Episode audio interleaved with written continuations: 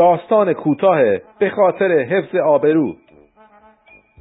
از مجموع داستانهای کتاب به خاطر چی با من ازدواج کردی. نوشته عزیز نسین. مترجم رضا همراه. راوی امیر اردلان داوودی. قربان. بنده خدمت شما عرض کردم که نوشته من کاملا حقیقت دارد و عین واقعیت است. شما فرمودید توضیحات و شاخ و برگش را بیشتر بخونم. چشم. اطاعت می شود شما ام بفرمایید. فهمیدم. از کودکی شروع کنم. و تمام مراحل زندگی را شرح بدهم. منظورتان این است که خاطرات خود را نقل کنم. چشم. بدون اینکه چیزی را مخفی کنم همه چیز را با شرح و تفصیلات می نویسم قربان. اولین خاطره من از روزی که در مدرسه نمونه ترقی با بچه ها دعوا کردم به یادم مونده. حالا که شما حقیقت را می‌خواهید همه را عرض می‌کنم. کتکی که آن روز از محمد تارزان خوردم تا آخر عمرم فراموش نمی شود. البته من از محمد وا نمی ماندم. برود به جان ناظر مدرسه دعا کند که از ترس او من نتوانستم خدمت محمد برسم و بلایی به سرش می آوردم که اسمش را محمد مردنی بگذارد. درست شهست سال از آن روز می گذرد. بنده پشت نیمکت خودم نشسته بودم و مشغول حاضر کردن درسهایم بودم که یک نفر از پشت سر پس کردنی محکمی به من زد. مثل اینکه همین چند دقیقه پیش بود تمام جزئیات آن به خاطرم هست. بیشرف چنان محکم زد که برق از چشمهایم بیرون جهید. برگشتم دیدم محمد تارزان است. دهانم را باز کردم بپرسم چرا می‌زنی؟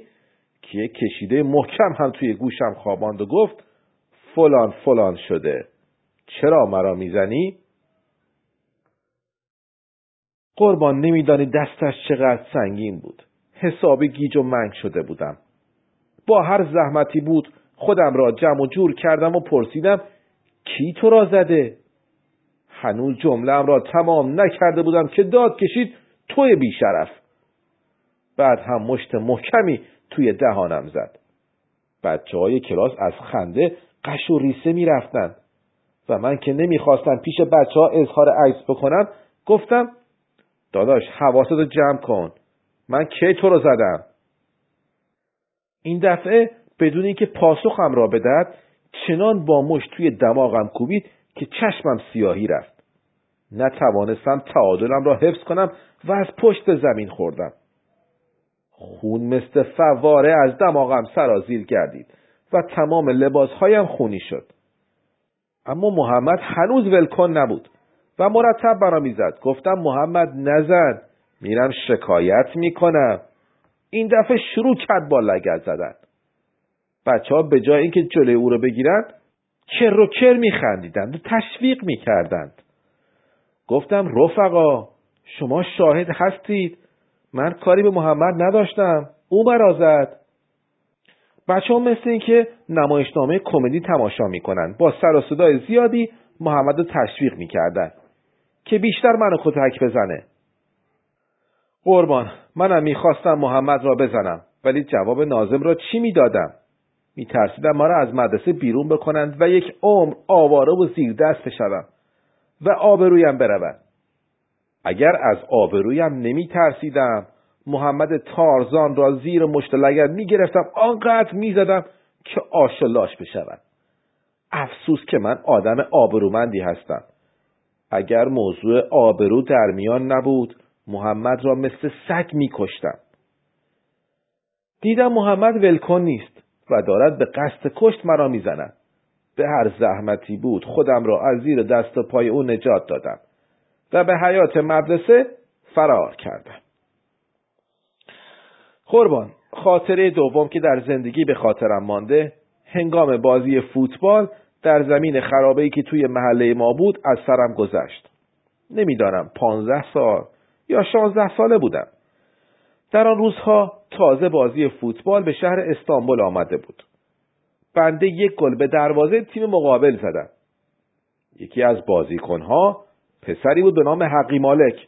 که خیلی پسر بی تربیت و بددهنی بود وقتی من گل زدم حقی مالک داد زد هش معذرت می‌خوام گفتنش خوب نیست لابد می‌دونید وقتی خرها لگت میندازن این کلمه رو به اونها میگن به همین جد من هم بدون معطلی در جواب حقی گفتم خودتی با گفتن این حرف حقی پرید یقم رو گرفت و شروع به زدن من کرد. من که نمی‌تونستم حقی رو کتک بزنم چون خونه ما در همون نزدیکی بود و بیشتر اهل محل پدر و مادر منو میشناختن. اگر به گوش پدرم می‌رسید دعوا کردم روزگارم رو سیاه می‌کرد. پدرم همیشه می‌گفت کاری نکنید آبروی ما تو محله بریزه. البته حق داشت. ما آدم های آبرومندی بودیم. حقی مالک پشت سر هم مشت و لگت نسارم می‌کرد. دهان و دماغم شبیه چهارشنبه بازار شده بود. من می‌تونستم تلافی کنم و بلایی سرش بیارم. تا بعد از این به کسی حرف بد نزنه. اما پای آبرو در میان بود. شما که می‌دونید. اتفاق سوم که به یادم میاد در سن 20 سالگی بود اون روزا نوجوان بودم و هزار شر و شور در سر داشتم یک روز توی قهوه خانه تخت نرد بازی می کردم. کسی که حریف بازیم بود همونجا توی قهوه خانه با هم آشنا شده بودیم. من حتی اسم اون رو نمی‌دونستم. مرتب جر می‌زد و تقلب می‌کرد. چند بار بهش توضیح دادم. تقلب نکنه. گفتم داداش آدم باید توی قمار با شرافت رفتار کنه. یک دفعه که به او اعتراض کردم خیلی عصبانی شد. تا اومدم به خودم به جنبم جعبه تخته رو بلند کرد و محکم کوبی توی سرم. برق از چشمام پرید. تصمیم گرفتم چنان توی سرش بزنم که سرش بره توی شکمش. اما فکر آبروم افتادم. اگر به گوش پدرم می‌رسید که توی قهوه خونه تخت نرد بازی کردم روزگارم و سیاه می‌کرد. برود به جان پدرم دعا بکند. برای اینکه خبر به گوش پدرم نرسد صدایم در نیامد. رفتم به داروخونه سرم رو باند پیچی کردم و به خانوادهام یه دروغی گفتم و کار تمام شد. چهارمین خاطره تلخی که به یادم مونده موضوع زن گرفتن منه. دختری رو پسند کرده بودم می‌خواستم باش ازدواج کنم عروس من واقعا زیبا و پاک بود و هیچ عیب و نقصی نداشت دلم می‌خواست حرفمون رو با هم بزنیم و بعد از توافق کامل پدر و مادرم رو به خواستگاریش بفرستم. به همین جهت به دختره پیغام دادم و ازش خواستم ساعت و محلی رو تعیین کنه تا با هم حرف بزنیم. یک روز بعد از ظهر دختره به میادگاه اومد. من یک پالتو زخیم پوشیده بودم. با هم توی کوچه راه افتادیم و شروع به بحث و گفتگو کردیم.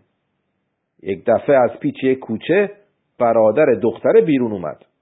دختره فرار کرد و من تا اومدم حرفی بزنم و توضیح بدم سه چهار تا مشت و سیلی نوش جان کردم. پسره کم سن و سال بود و من می‌تونستم با یک مشت حسابشو برسم. اما چه کنم که اولا پالتوی من زخیم بود و نمی‌تونستم تکون بخورم. در ثانی فکر آبرومو کردم. اگر به گوش پدرم می‌رسید که منو با یک دختر گرفتن روزگارم سیاه می‌شد. بالاخره قربان پس از مدتی با دختر دیگری ازدواج کردم. در این موقع پدرم عمرش رو به شما داد. و بار سنگین ترسی که نسبت به اون داشتم کاملا سبک شد. همه ما توی یه خونه می نشستیم. مادرم طبقه پایین بود و من هم با خانمم در طبقه بالا ساکن بودیم. مدت ها از اون زمان میگذره. هنوز دو سه ماه از ازدواج ما نگذشته بود نمی‌دونم علتش چه بود و چه چیزی باعث ناراحتی خانمم شد که یک دفعه مثل ماده ببر خشکین به طرف من حمله کرد. هرچه به دستش می‌رسید توی سر من می‌زد. وقتی دید چیزی نمونده مانند خروس جنگی روی سر من پرید. موهایم را با چنگهایش می‌کند و گوش و دماغ و گردنم را گاز می‌گرفت. من صدایم در نمی آمد. نمی‌خواستم مادرم که در طبقه پایین بود صدای ما را بشنود آبروریزی می‌شد. آخر اگر مادرم نبود بلایی به سرش می آوردم که تا آخر عمر آویزه گوشش باشد. پس از یک ماه معالجه از هم جدا شدیم. با سنم حدود سی سال یا سی و پنج سال بود.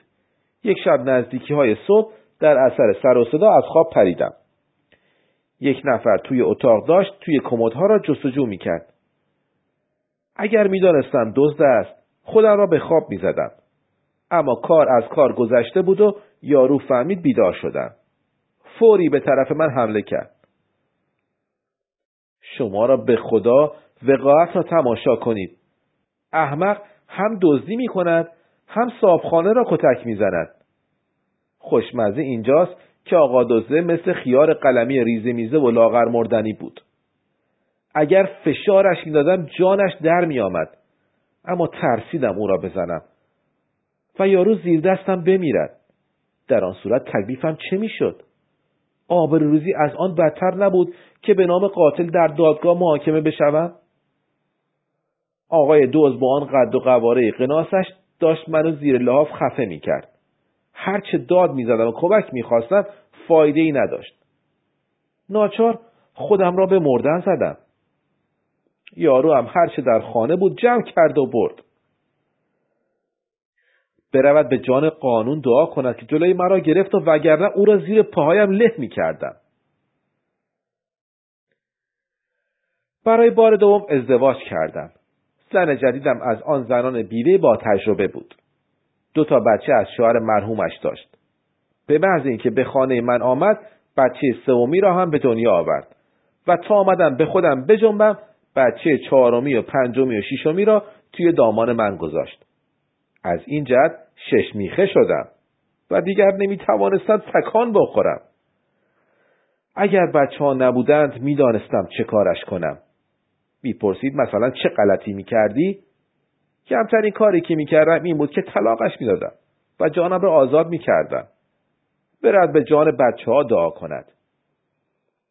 یک اتفاق مهمی هم در اداره برایم پیش آمد. رئیس قسمتمان خیلی مرا اذیت می‌کرد. طوری شده بود که در حضور سایر کارمندها به من توهین می‌کرد و حتی فوشهای رکیک می‌داد. رفتارش غیر قابل تحمل شده بود.